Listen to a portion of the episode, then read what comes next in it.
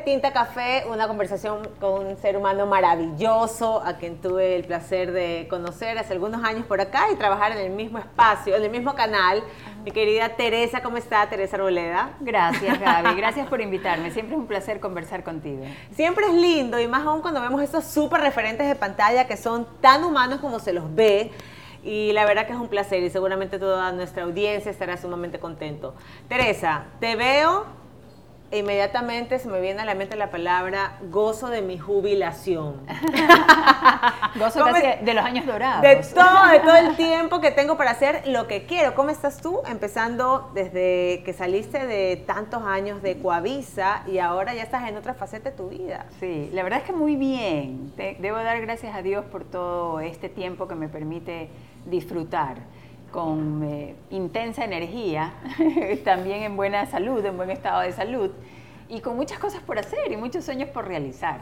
Entonces, el mundo es amplio, grande, y hay mucho que explorar. Ahora, ¿este proceso que estás viviendo lo venías pensando hace algunos años, o de la noche a la mañana te levantaste y dijiste, creo que ya es momento de parar, de descansar y de hacer lo que siempre he querido hacer? Tú sabes que una de las ventajas de ejercer el periodismo es que entras a muchos espacios. Uh-huh. Y yo siempre escuché eso de que las personas realmente inteligentes aprenden de los demás. Uno generalmente aprende como que la letra con sangre entra. Y uno tiene que experimentar. Y a veces lo que le dicen los padres, lo que te dicen los abuelos, tú no le prestas atención y no lo haces vida. Correcto. Pero entonces, no sé, creo que esto de entrar a muchos espacios y a muchas realidades te da el privilegio de poder conocer ese tipo de experiencias. Y una de las cosas que yo hacía era ir al Seguro Social. Entonces yo hablaba de estos temas del Seguro Social. El Seguro Social tiene problemas complejos y financieros de hace muchos años, no solo ahora, desde la época en que yo era reportera. Entonces creo que desde ahí le debo agradecer a mi profesión esa conciencia de pensar en el futuro y de mis años de jubilación. Entonces yo sabía que perfectamente, que con 480 aportaciones sin límite de edad, ¡no!, me podía jubilar en el Seguro Social. Y me parecía que había que aprovechar el Seguro Social, porque uno no sabe lo que puede pasar con el Seguro Social. Ahora, cuando tú dices pensar en el futuro y trabajar en el futuro, ¿a qué te refieres? Porque hay muchas mujeres que nos están viendo y que dicen, ya llega un punto que sí, que se me ha pasado por la mente, pero ¿por dónde empiezo? La vida es frágil y rápida. Sí. Y rápida. Cuando menos te imaginas, ya tienes 60 años y eres abuelo. Entonces, creo que hay que vivir el aquí y ahora, y hay que vivir en el presente. El mejor momento es este. Pero hay que saber que la vida no siempre, el cuerpo no siempre va a tener la misma fuerza ni la misma energía. Correcto. Entonces, creo que hay que ir como que ahorrando un poquito. Y hay hasta tablas de ahorro. Entonces creo que yo pensé en eso, siempre pensé en eso, y sabía que yo en el año 2019 cumplía mis 480 aportaciones. Y a medida que se aproximaba ese año, ¿no te entraba un poquito de incertidumbre? Porque es algo totalmente nuevo. Bueno, también vino la etapa en que la tecnología cambia totalmente la forma de comunicación.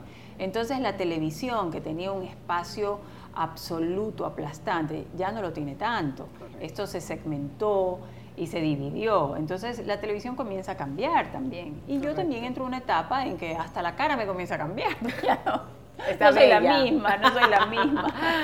Entonces todo eso me llevó. Y siempre me pareció que el número 60 era un número redondo. 6 es así. Un número con curvas. Y el 0 es redondito. Entonces era un número para pensarlo. El primer día que te levantaste, Teresa, y que no tenías que ir al canal porque ya estabas ya retirada, ¿qué fue lo primero que pensaste? Sabes que no tuve tiempo de pensar porque comencé a ir a un montón de lugares. ¿Cómo cuáles? Acuérdate que primero iba a todas las radios posibles. O sea, gira de medios. La gente me sorprendió a mí con unas muestras de cariño realmente intensas. Entonces, eso me tomó como un mes. Y fue decayendo poco a poco. No es que decayó de un día para otro, sino que fue decayendo poco a poco. Entonces, no tuve tiempo de levantarme y decir cómo cambió. E inmediatamente yo había planificado irme a una especie de retiro, que fue que me subí al Cotopaxi y esas cosas que a mí me gusta hacer. Entonces, ya inmediatamente me fui a mi retiro del Cotopaxi y después cuando regresé tenía más cosas que hacer y a veces pienso que tengo el día más ocupado que antes. Es increíble. Ahora, sí. Los días que vives ahora y con los que vivías antes cuando eras una empleada más,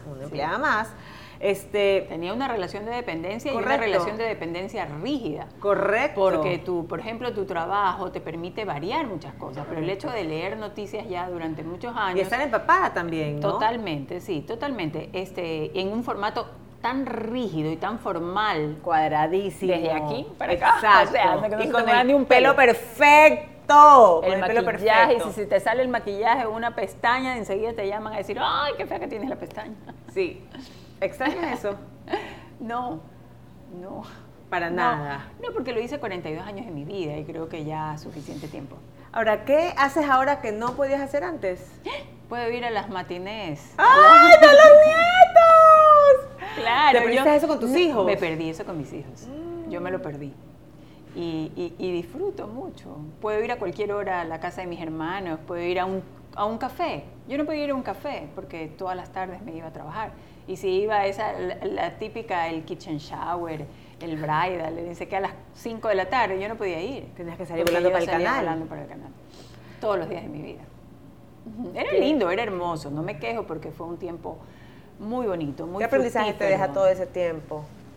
Es que yo no puedo separar los aprendizajes de mi vida personal con los aprendizajes de mi vida profesional, porque fue mucho tiempo y empecé muy jovencita. Yo empecé a trabajar en Ecuavisa antes de cumplir 18 años. Era una bebé. Yo maduré en Ecuavisa. Maduré con el trabajo. Aprendí a trabajar. Entonces fueron muchas cosas. No puedo separar eso. Y creo que el aprendizaje es el aquí y ahora, el tratar de ser feliz, el tratar de aprovechar lo que a uno Dios le da, aún en circunstancias difíciles, levantarte y caminar siempre, aunque te pase lo que te pase, levantarte y seguir caminando. Las personas que nos están viendo seguramente deben de decir 60 años. Tengo 61, perdón, hasta yo me olvido. 61 años. 61. Ya no sé por qué dije 61. ¿Se puede iniciar algo nuevo a los 61 años? Siempre puedes iniciar algo nuevo. Siempre. Siempre que tengas la energía. Siempre que quieras hacerlo. Siempre que puedas soñar. Siempre que te puedes reinventar todos los días. ¿Cómo se reinventa Teresa Arboleda? No sé, yo tengo mucha ilusión por muchas cosas. A mí me gusta, por ejemplo, la gente. No soy una renegada de la gente, aunque soy peleona y picada. Aunque no lo crean con esa carita angelical. Sí. Aunque soy un poquito peleona y un poquito picada. Pero me gusta la gente. Entonces, por ejemplo, no sé, eso es un reto. Hablar con la gente, te ilusionas de muchas cosas. Me gusta, me he dado cuenta, pues, con los años, que mientras más años tienes que hacer más ejercicio y comer menos. ¡Wow! Y más selectiva también. ¿Selectiva en qué sentido? En todo. Muchas personas dicen, mientras más años tengo, más selectiva. No me gustan las cosas que me hacen sufrir, trato de evitarlas. Y no es un asunto baladí, no es un asunto de que sea superficial, es un asunto de que la vida a veces te trae sufrimientos y no los puedes evitar. Correcto. Pero tienes que tener otra actitud y tienes que tener la actitud de la alegría. Y la alegría es un ejercicio también, es un ejercicio. Siempre puedes encontrar un espacio de alegría, un espacio de esperanza, aún en la situación más difícil. Entonces, en ese sentido soy selectiva, pero no rechazo las cosas. Lo que me toca lo acepto. ¿Piensas que los talentos tienen fecha de caducidad? Bueno, montones de cosas se van con el tiempo. Puede ser, pero el talento en sí, el mejor talento se hace mejor mientras más lo trabajas.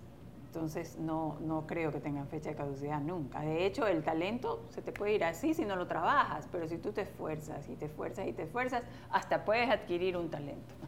¿Y el público es ingrato?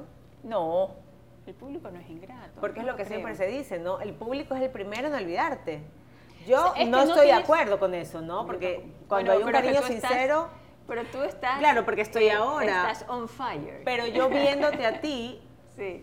Olvidarse de Teresa Arboleda es olvidarse de parte de la historia de nuestra comunicación, ¿no? Bueno, no creo. Yo creo que hoy también el mundo cambia mucho, evoluciona mucho. Esta hiperinformación que existe, no te detienes tanto. De hecho, pues ni siquiera tu atención se detiene tanto tiempo. Entonces no puedes creer que tú eres el centro de nada.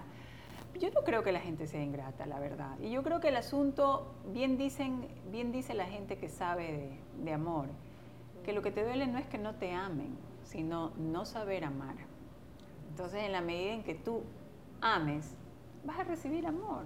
De hecho, hay una tabla, siempre he tratado de recuperar un libretito que leí alguna vez de algún sacerdote, que decía que la verdadera madurez es aprender a amar y que un niño pequeño solo recibe amor, no sabe amar. Sí. Si te preguntan, Teresa, lo que quieras, arma tu propio programa de televisión, pero queremos que regreses, ¿cuál sería tu programa ideal? Ninguno. ¡Ay! ¡Ninguno! ¡Nada! No. Ninguno. Ni un espacio de entrevistas, nada. Es que estoy todavía en la etapa de que recién estoy jubilada, pero no tengo ni un año jubilada. ¿Cómo voy a regresar? Y aún así he tenido ciertos trabajitos, ciertas cosas que he tenido que hacer. Entonces, esas cosas ya me ocupan mi tiempo, pero volver a un espacio rígido, formal, de horario, no podría porque estoy muy ocupada. Voy a tener una nueva nieta. ¡No! Mujer, ¡no!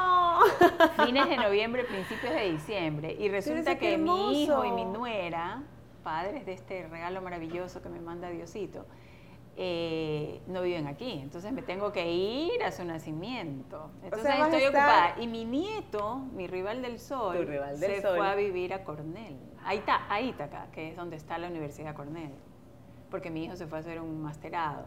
Entonces tengo que irlo a visitar. Y no lo extrañas, me imagino. Por favor, eso sí casi que me ha causado depresión, porque él vivió, el último año lo vivió conmigo en mi casa, con su mamá y su papá en mi casa. Entonces, imagínate, de repente se fue mi hijo con mi nieto, mi nuera, se fue mi hija que se casó y mi otro hijo ya vive en Estados Unidos desde hace algún tiempo, estoy solita. Pero ya me voy a verlos. Muchos cambios en tu vida en estos últimos tiempos. Muchos cambios. Muchísimos. Sí, muchísimos, sí. Gracias a Dios ya pues estoy más o menos vieja, he aprendido ciertas cosas de la vida. Viejos los caminos, dirían mis padres. A mí, yo le quiero quitar la connotación negativa a la palabra viejo. Viejo es hermoso. De hecho, hay muchas cosas que son viejas y tienen mejor fabricación que las nuevas. Entonces, es verdad. Sí, pues. Y aplica para todo. Aplica para muchas cosas. Entonces, a mí no me molesta que me digan vieja. Para nada, para nada. Yo misma me digo vieja. Esa era una discusión con mi amiga Tania. Me decía, viejo Tere, son los caminos, me decía. Así es, viejos los caminos, pero bueno, cada quien tiene su percepción. Sí, así es. Sí. Un mensaje final para todas las mujeres y caballeros que nos están viendo y que siempre te guardan ese cariño especial. Claro, que nos escuchen y que nos ven. A ver, a cualquiera que me tenga algo de afecto, algo de simpatía, mi gratitud eterna, mi agradecimiento, mi respeto por sobre todas las cosas a ese público que a veces nos presta un ratito de atención, que se interesa en nuestra vida. Mi respeto profundo y mi gratitud profunda. Y yo estoy empeñada en dos cosas. Mira, a uno le puede pasar cosas muy difíciles y no es que tú quieras mirar para otro lado. No, tienes que pararte y seguir caminando. Tienes que pararte y actuar en lo que sea. Y lo otro es que tienes que estar iluminada por la esperanza. O sea, no te puedes solo quejar, no puedes solo sufrir, no puedes solo victimizarte. Aunque hay situaciones muy duras, tienes que buscar la luz. Y esa es la esperanza. Qué hermoso. Me encanta conversar contigo. Ay, Gaby, a ti por mantener estos espacios. Imagínate. Los Andrade Díaz. Los Andrade Díaz en Días de la Vida desde Tinta Café.